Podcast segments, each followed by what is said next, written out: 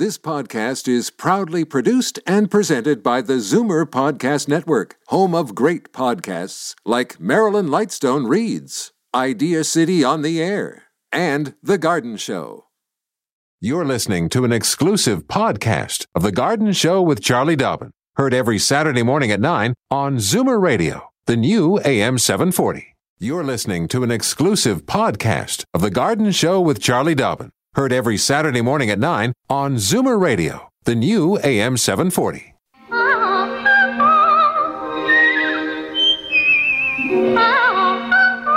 Welcome, friend, to our weekly garden party. We hope you brought along your questions because it's time to dish the dirt. On The Garden Show with Charlie Dobbin, exclusively on Zoomer Radio. And good morning from the sous chef of the garden, Frank Proctor. Nice to be with you. And, Look at the uh, bright, yeah. beautiful blue sky. I know, but look at the temp. I was going to say, I got long underwear on and I it's couldn't, spring. I couldn't wait for my car seat to warm up on the way in. oh, Lord.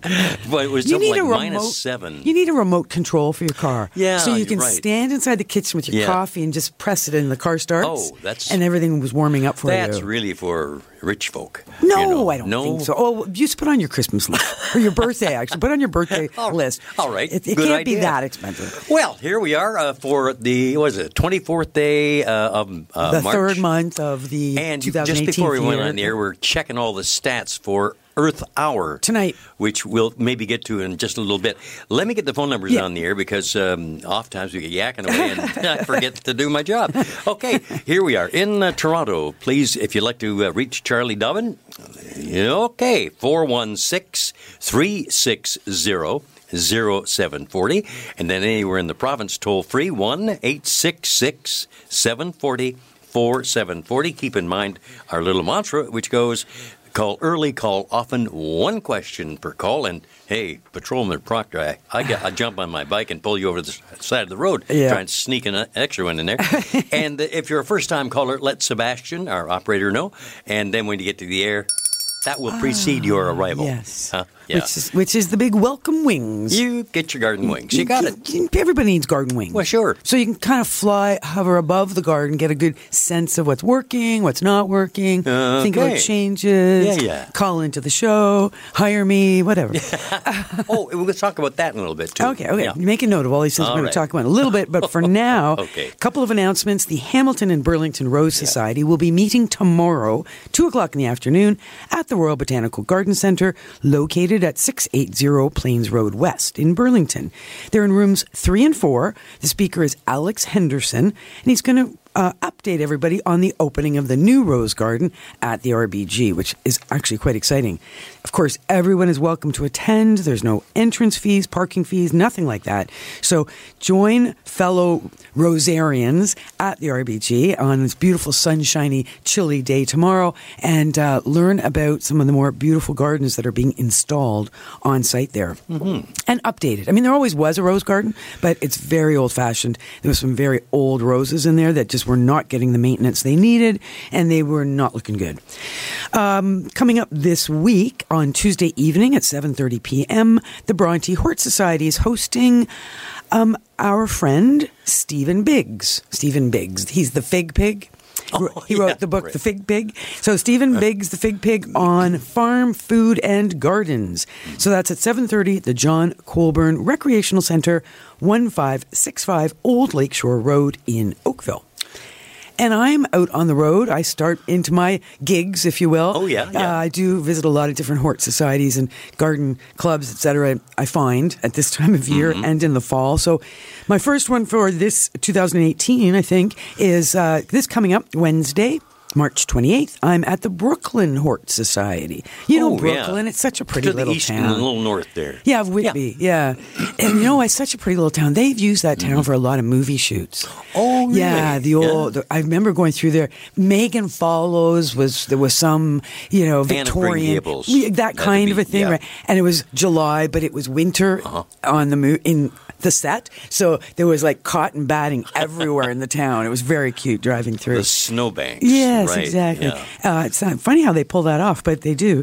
So anyway, Brooklin Hort Society is hosting me at the Brooklin United Church. My topic is the good, the bad, and the ugly. Very good. Mm, that's Oh, at 7:30 p.m. Lovely town. So I hope to see everybody there. Excellent. All righty. That takes care of uh, some of our announcements. Maybe we'll squeeze a few more in. You never know. Never know. Um, okay. Uh, meantime, we're uh, expecting, in fact, we'll be going on a little ride out to Scarborough in just a couple of moments to talk to Bob. So uh, hang tight there. Uh, Zoomer Radio, AM 740, The Garden Show. Don't change stations just because the weather changes. Garden tips and advice all year round. This is The Garden Show with Charlie Dobbin, exclusively on Zoomer Radio. Charlie, let's uh, welcome in from Scarborough Bob, who's on the line right now. Good morning, Bob. Welcome to the show. Yeah, good good morning. Mor- A, a quick question, not a question, because I know you're only allowed one. It's just a statement. I uh, belong, uh, have belonged to a couple of uh, uh, planter garden uh, Society. clubs in yeah. the area here, and also African Violet. And yeah. uh, I stopped going and I started listening to you people because you're so down to earth. Because they, when they address uh, the different plants, uh, it's always in with the Latin name. And for the great unwashed, I don't know what they're talking about. But anyway, that's my comment about Well, yeah, you wanting to listen to you guys Okay. because you call it as it is. You know. Thank That's you. good. Oh, good, but you know, I, I was just going to interject that I find that most people aren't that comfortable with Latin. So, yes, Latin helps us really identify what plant we're talking about, but it's certainly not normal lexicon for most of us. I mean, an African violet's an African violet, not a Saintpaulia, right? Right. So, um, but, you know, it's, you know, I just. Most people, if they know the Latin, they also know the common name, and you can usually bring them down if they're not being show offs anyway. Yeah, yeah, that sounds like what it is. Okay, my question is: uh, every couple of years, I get two or three yards of topsoil or mm-hmm. triple mix for my garden, and I mm-hmm. keep a little at the back. So when I replant something, I put it in. Mm-hmm. But the last few times, I've noticed that when I put it on the garden or the lawn, I get such a crop of, of weeds. My oh. gosh, the last year I put it on, and it, it, was more green on the Ugh. the garden than there was in the grass. Oh, and I don't know. I don't want to put any fertilizer on them to kill it, but it just comes up like crazy. And from what I understand, that these places that supply this, they buy it from a one of the big uh, distributors, and they go into these housing developments and they buy the top foot of topsoil. That's right, yeah. Then they take it back and put peat in it and manure and mix it or grind it all up. But it's just, uh, is there any way of preventing that, or can you get some soil that's not full of weeds? Okay, so well, two things. One is it does depend on your supplier to some extent, Yeah. who you're getting it from, and of course who they're getting it from.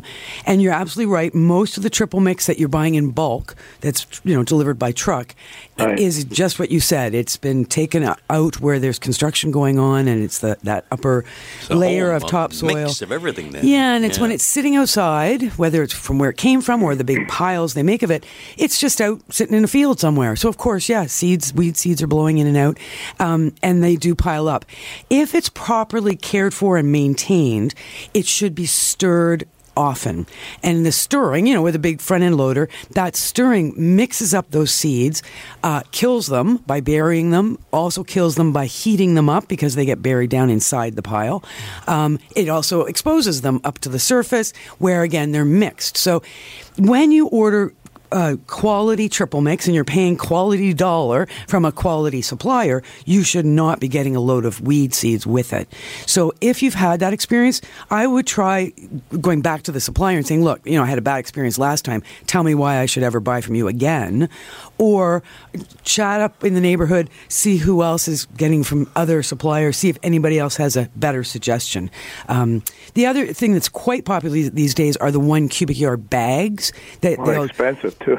they are more expensive than just the big pile on the driveway. Um, but there's if you can't get to dealing with that whole big pile of triple mix in the first couple of days, you don't have to tarp it because it's all bagged and it's got a you know you can tie up the top on it. It is yeah you're right a little more expensive, but it does tend to be cleaner. I find you rarely see any kind of weed seeds in those bags. You know, the joy about the show like this is the fact that our listeners are so quick to share good stories. So if somebody out there uh, has an answer, Mm-hmm, Well, you in know, the for Scarborough Bob- area might have Yeah. a better uh, suggestion. I mean, there are only so many big, you know, suppliers of Yeah. soils. But um, but yeah, no, you that that's just not appropriate. Like I would be going back to the supplier and saying, look, uh, that was a big mistake on my part buying your triple mix. Yeah, yeah. So let them know that because they need to know that as well. So, Where do you get worm casings? They advise you to mix that in too. Uh, I mean, there are people that sell worms for fishing, and they. I know they there was one in Scarborough here, and they used to get a load of, of triple mix in, and they would put the worms in, but they would change that about every month, and then they would dump it out. But it's like gold, but you can't buy it commercially. Well, you know, every year the Riverdale Hort Society does a worm castings fundraiser. So I'm just looking at their schedule here. Is it on the schedule? We'll learn more about that, or perhaps uh, Heather Sinopoli is probably listening right now, so she could maybe give us a call or shoot us a quick email and just give us an update on that. Usually in May they do it as a fundraiser. Yeah, and I've taken you've advantage of taken that. it, Yeah. and, and it was like ten dollars, and it was like a Oh, big huge bag. bag. Yes. Yeah. So Yeah. and they're very it's a very light bag but it's very Mm-hmm. large volume so that absolutely great idea and you had good success with that Mm-hmm. when you guys mixed it in up at the up at the cabin there right Yeah, yeah and it- it's wonderful organic matter for the soil so uh, so keep listening um, bob and i'm sure we'll have more to say about the the riverdale hort society and their fundraiser okay. Great, thanks for Okay. your time. Thank you Thanks for for the calling. call. Interesting subject matter, indeed.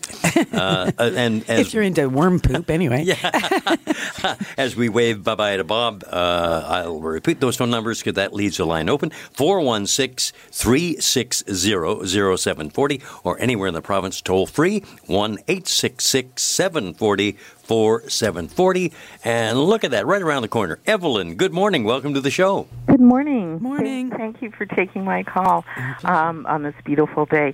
Um, we have an issue with an ant hill at the front of our property. We're south south facing, and it seems like it's been there for about I don't know four or five years, and we keep trying um, various things without success. So I'm wondering if you had any recommendations. Well, you know, it's it's interesting. Anthills so often are on the south side or the bright sunny spots in our gardens. They love the, the heat and the well drained soil that comes with those hot southern locations. Um, the older the anthill, typically the bigger the ant anthill, so that's part of the problem as well. If it's in is in the lawn or the garden, It's on the lawn. Uh, we have a hill sort of on the front of the lawn that I guess the developer had put years ago. Yeah. It's pretty awful, but uh, yeah, it's on the front garden, And- fr- front lawn rather. Yeah, and the ants love that hill again because they love that great drainage on the hill. So, okay, uh, honestly, you'll never kill all the ants. Like you just won't. And and I've said this before. Like the best you can do is you can set up an environment where the ants are just not happy. So it's just one of those make their lives miserable, and they will pick up their little babies and their eggs, and they'll move over to the neighbors, and that's really all you can do. Right? Oh, okay. It's just drive them off the property. Now, how do you do that? Well, there's a 101 different ways to do it. I imagine you've tried some of them. First off, I like to open up the hill. It just means using a shovel and digging down the top, yeah, four, six inches. Mm. Open up, you know, lift that soil up out of the way. Of course, panic attack, you know, the, the, the whole hill erupts in panic. The adult ants are grabbing the little babies and their eggs and pupa and running around trying to save them from you. So once you've got it opened, you've got a couple options. One is boiling water. So you've got to have standing by, you know, right away, as soon as you open up that hill, that hot pot or kettle of boiling water to pour in. Just again, you're setting up an environment that is just not happy for them. Sometimes people use ant killer, which will be either a powder or a liquid that again you'll um, add into the soil that will uh, slow them down, make make it a, a, an unhappy situation. There's the spray, um, Bug B Gon or Bug, I think it's called Bug B Gon. There's a spray that uh, Scotts makes. It's a red and white package that can be something they do not like at all. It's just pyrethrins, but they don't like it. Um, cinnamon.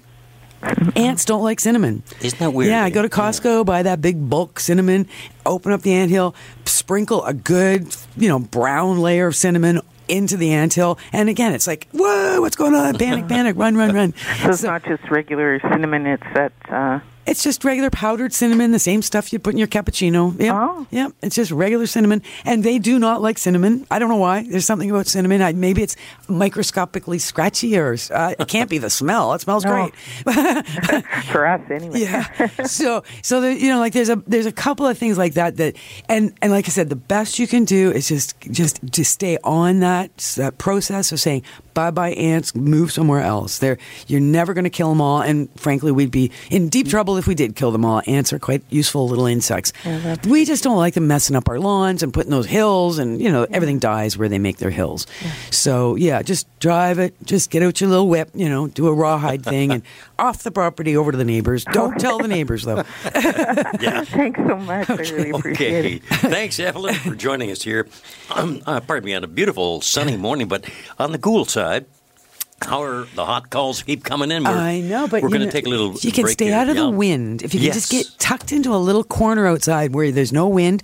It's actually very springy out there. Yeah. But as soon as you step out into that nice northwest breeze, gale force winds, it does feel a bit like February. Just in case folks are driving along and they've tuned into the station almost by accident, you never know. Nobody would do that, would Oh, they? no. This is a designated you, you location. are listening to Zoomer Radio. It's the Garden Show, AM 740, 96.7 FM in downtown Toronto. Back in a moment to say hi to Shirley and Cobourg here on the Garden Show.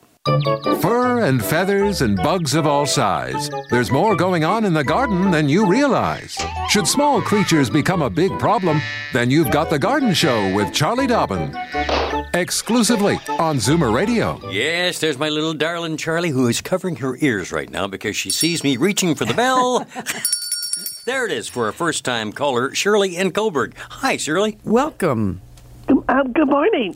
Um, I have a question. I received a planter that had daffodils, uh, hyacinths, and tulip bulbs in it. Most of the leaves are are dying off, other than the daffodils. I'd like to keep it in the planter. What do I do to get it to reflower? Okay, so the bulbs that were in that planter had been uh, forced to grow a bit earlier than they would have naturally grown outside. So they were planted all up into that planter. They were refrigerated for a couple of months, taken out of the refrigerator, and sold to somebody who gave it to you as a gift. So you've enjoyed the flowers. Flowers, I imagine, are, are pretty much done, but you do need to grow the leaves so that the, as the green leaves come up, you need to allow those green leaves to grow as green leaves. You'll cut out the dead flowers. So once they're finished, um, anything green you leave on. Uh, into the in the gift planter into the, the the container let it grow sunny spot in your window ledge water only when dry, so at the most once a week, maybe every 10 days or so, keeping it moist, keeping it growing as a green plant. the only the only leaves that are still green are the daffodils. Okay, so what happened to the other leaves, the tulip leaves and the They hyacinth? just turned brown, and um, I took them off. Okay. So it could. So the way it works, if for whatever reason those leaves died back prior to fattening up the bulbs mm-hmm. again, then they will have just shriveled up and died inside the planter. So that's the trick. The the, the bulbs are full of all this energy mm-hmm. where so that the flowers grow and the leaves grow. But flowers take a ton of energy, so they really empty the bulb out. So that's why new leaves grow the fattening of the bulb takes place again. Once the daffodils are finished flowering uh, and you've got the green leaves happening, let the green leaves do their thing. At some point, once we're into frost free weather and we're out in the gardens by June, for example, Take that gift planter. You can even take it outside once we are frost free. Just let it be outside, let it grow. Then you can take it all apart and see what's going on. Inside, if those bulbs are just shriveled up to nothing, then they're compost. If those bulbs are fat and juicy and have some heft to them, you can plant them into your garden and they will bloom in your garden next spring. You cannot get them to bloom again in pots inside your house, and it will take at least a, you know a full twelve months for them to flower again outside. Okay, so it's either outside or nothing. I can't get them to go again in the planter. That's correct. Okay. Alrighty. Thank you very much. You're welcome. But, Another satisfied customer. but surely you can go out next fall, Uh-huh. next August, September, buy s- yourself some fresh bulbs, pot them up for yourself into pots, stick them in your own refrigerator, and then pull them out and have beautiful flowers inside next winter by doing it yourself. There you go. Yeah. Okay. and once again, little Frankie reaches for Oh, that your bell. arm's getting a workout. I know. That's for Barbara, first time caller from Lindsay. Good morning, Barbara. Good morning. Good morning. Welcome to the show. Thank you. I was listening to your show last fall about crabgrass mm-hmm. and and corn gluten, mm-hmm. and I I have a spot about forty eight square feet. I I'm just guessing. Um, I dug it all up like you said. Okay, I, I dug the whole patch up, mm-hmm. and and left it over the winter.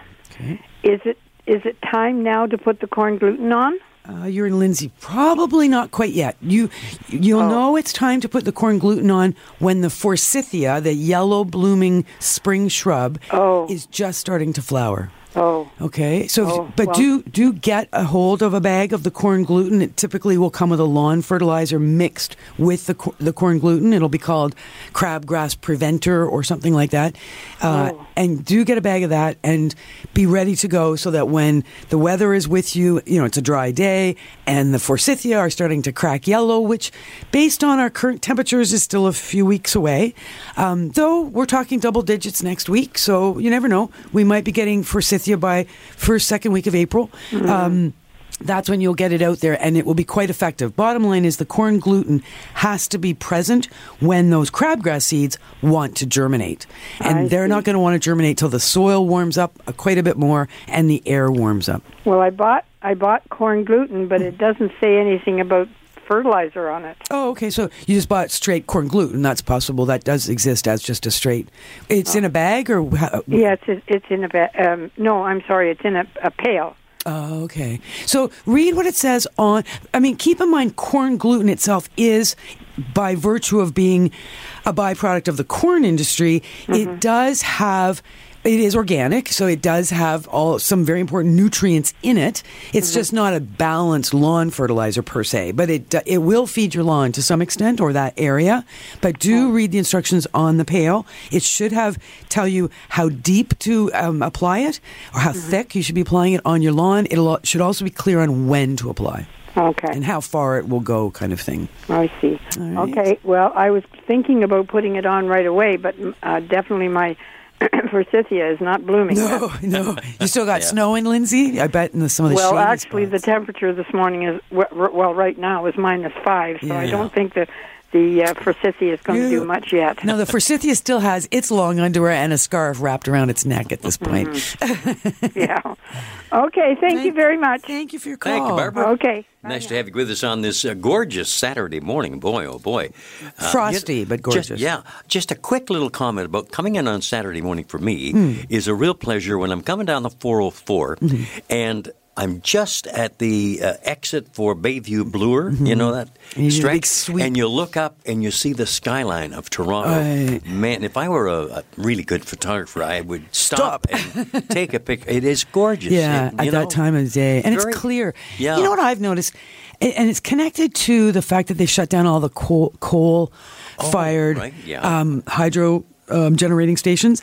The air in Toronto year round is much clearer. Like you don't see that brown. Brown remember we used to see that smog. brown Yeah. Smog, and you'd see it coming south, right?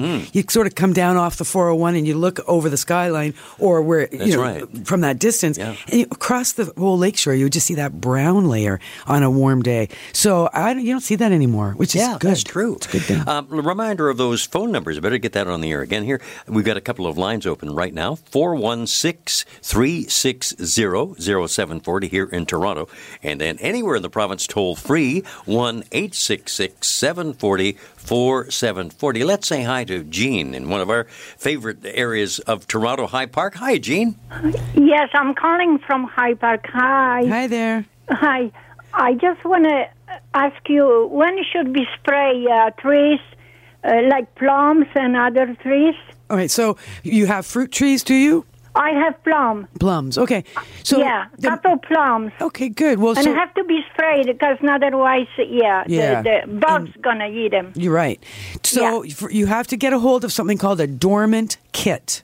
So oh the- yeah. So this, but should be spray now or later? Or when? the, the, it's all based on weather. April? Uh, no, you could spray now. Actually, I wouldn't spray today. Okay, here's how it works. The spray, No. the Yeah. Spray is applied when the temperature is above zero. So the Oh, temperature must be above zero for 24 hours. No rain in the forecast, and Uh-huh. and very little wind. So Yeah. today is a little too chilly, but by Wednesday, Thursday this week, you should Uh-huh. be able to spray. Oh, okay. It's going to warm up a bit. I do that. Yes. Okay, good. I will do that. Do it then. You'll be glad you did. Yeah. Okay. Thanks Amelia. You're very Okay. welcome. Thank you, Jean, for joining us here on a terrific looking Saturday morning. But hey, kind of bundle up when you get outside. It's not as warm as it looks. uh, there is Marilyn in Ancaster. Good morning, Marilyn. Welcome to the show. Hi. Morning. Hi, uh, dear Charlie. I phoned you the, oh, at the end of December that I had got three amaryllis in wax. They're all wax. Oh, I remember. Yep. Anyhow, you told me to take the wax off, and I did, and I repotted them Mm-hmm. in four-inch pots. Well, I have them all. Uh, they're growing like crazy. Uh-huh. Two are just all leaves. The other one is huge, huge red flowers. Six Nice. flowers on oh, it. beautiful. That's great. And so now they're dying off. Right, but let What do those- I do with them now? Okay, so flowers will finish, uh, Yeah. but anything green must be left on those bulbs. So green flower stems, green leaves, let the green grow, and let that green grow all spring and all summer. So uh, what I'm I'm gonna I actually have amaryllis blooming at my house right now too. So I'm gonna be taking my pots with the the bulbs in the pots and the green leaves flopping all over the place outside once we're frost free. So by the end of May, I'm taking it all outside. I'm going to stick it in a spot in the in the garden where it's a bit of sun, bit of shade. I don't have a garden. Uh, do you have a balcony? No, all I have is a little patio. Okay, so put them out on the patio. Main thing is let them grow as green plants as long as possible. Because the more they grow with green leaves, the bigger the bulbs will become, so that you'll have more uh, sort of guaranteed flowers next winter. And all it is is just letting them grow as long as you can. By the middle or end of August, then we stick them in a dark corner in the basement or wherever. Stop watering and forget about them for two and a half months, 3 months. I'm going to be going to BC to live. Mm-hmm. Can I take them with me? Sure, sure. When are you moving? Just in a pot? Like it just. Yeah. By that time, it'll be end of August, beginning of September, mm, or around Right. September. So that's when you will have stopped watering. And so the fact that they're going to be in the dark and with no water, it'll be fine. Just be careful that they don't get baked in a in a moving van that could become very very hot. They oh, will oh yeah, probably cook. will be. Yeah. So just think about that if there's some way that you could carry them if you are you driving or are you flying? No, I'm flying. Okay, so there's just probably a moving van going.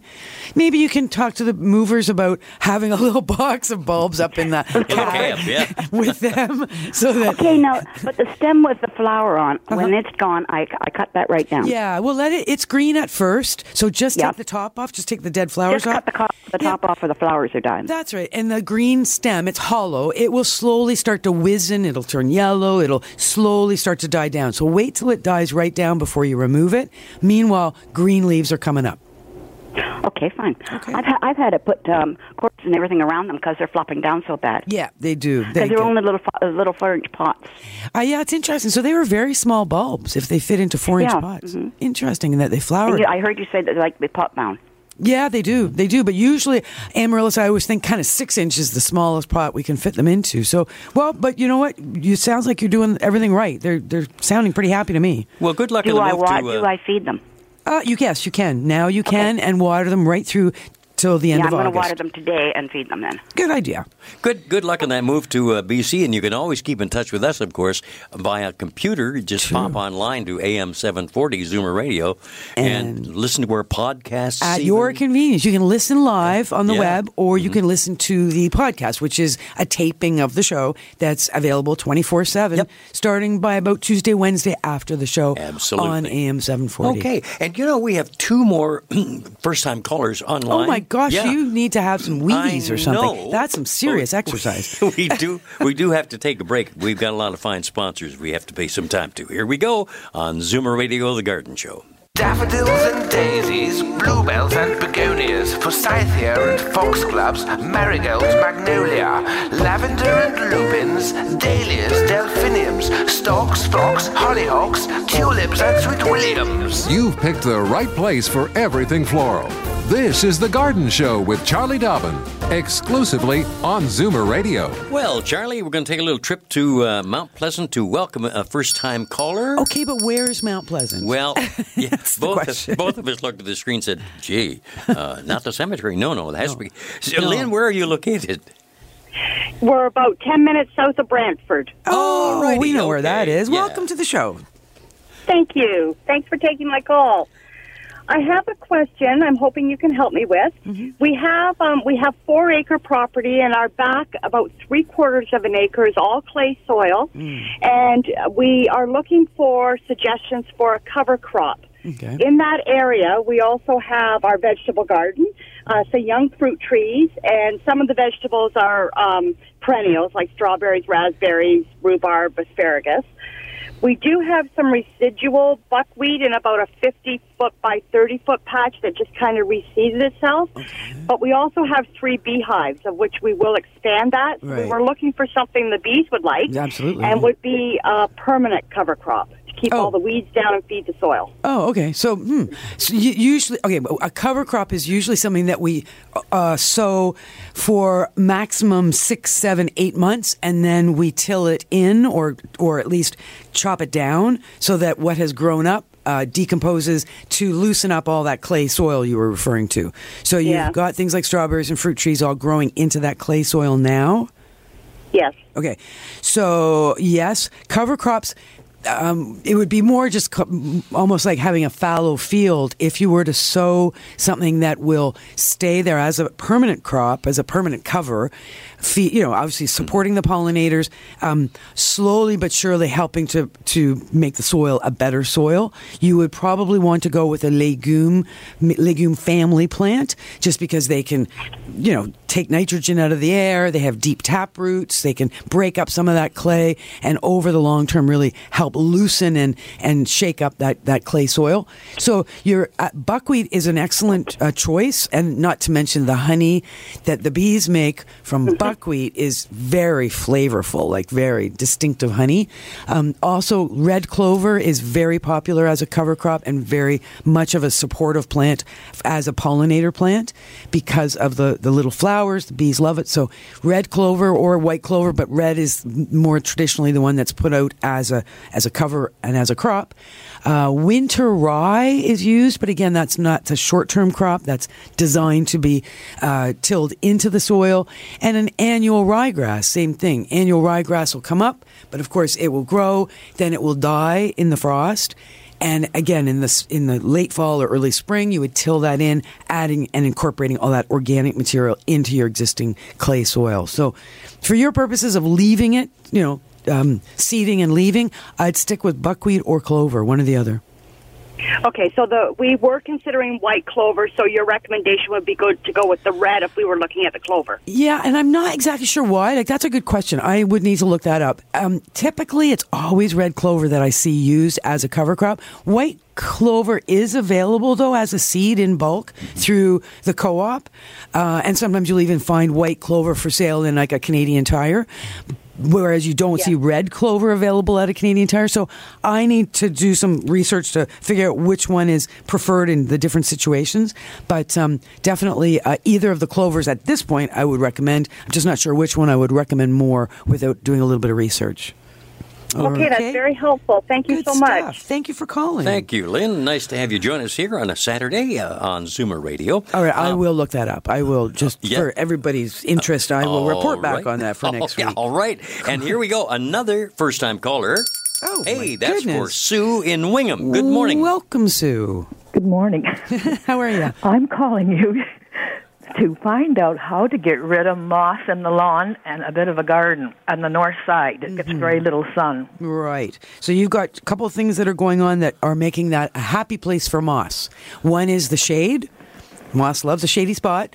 Number two is the drainage. Moss loves a moist spot. So there's obviously some kind of grading where moisture is collecting in that area, or at least moisture is staying in the ground in that area where the moss is growing.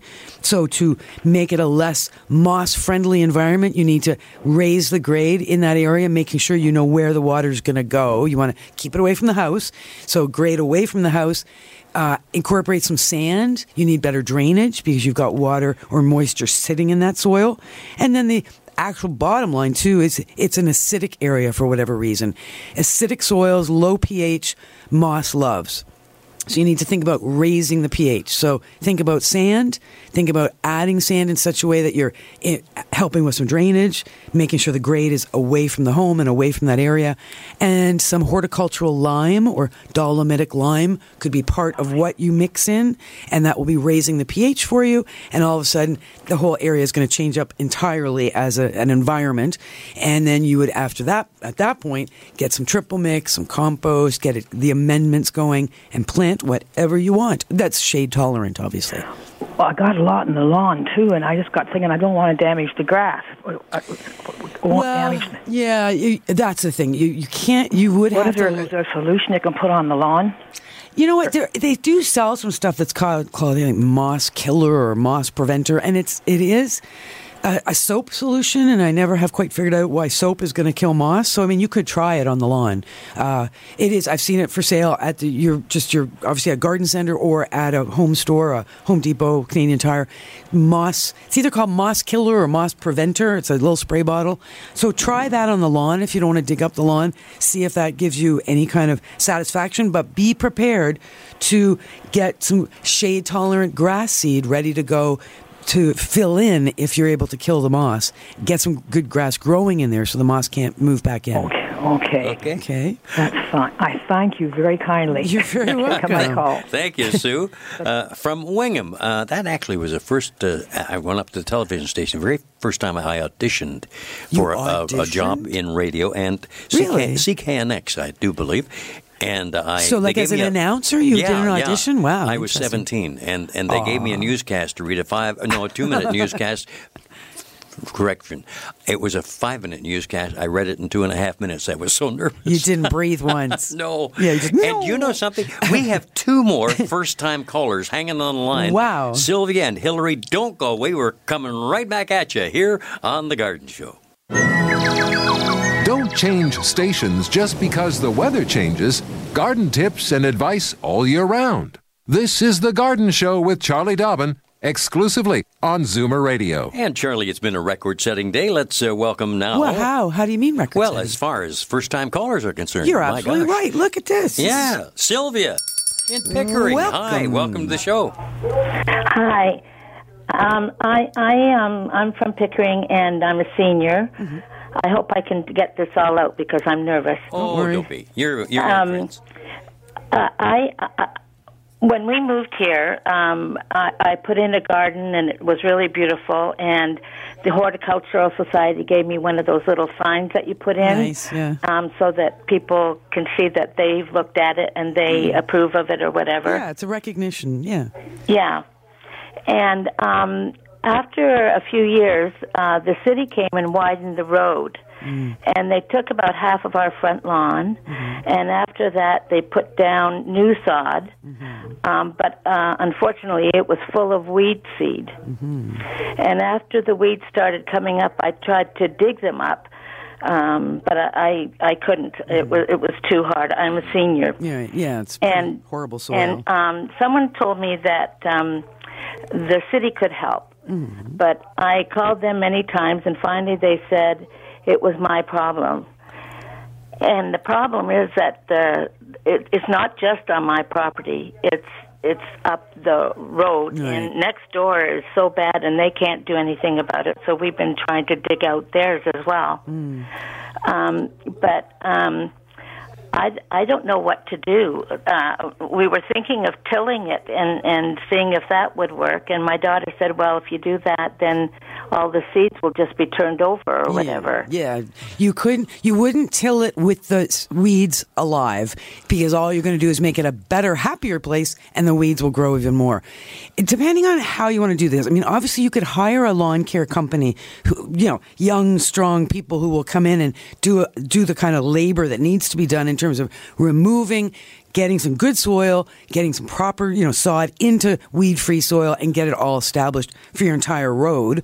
Or you could get out Roundup early this spring, like early in the season when the weeds are just starting to grow.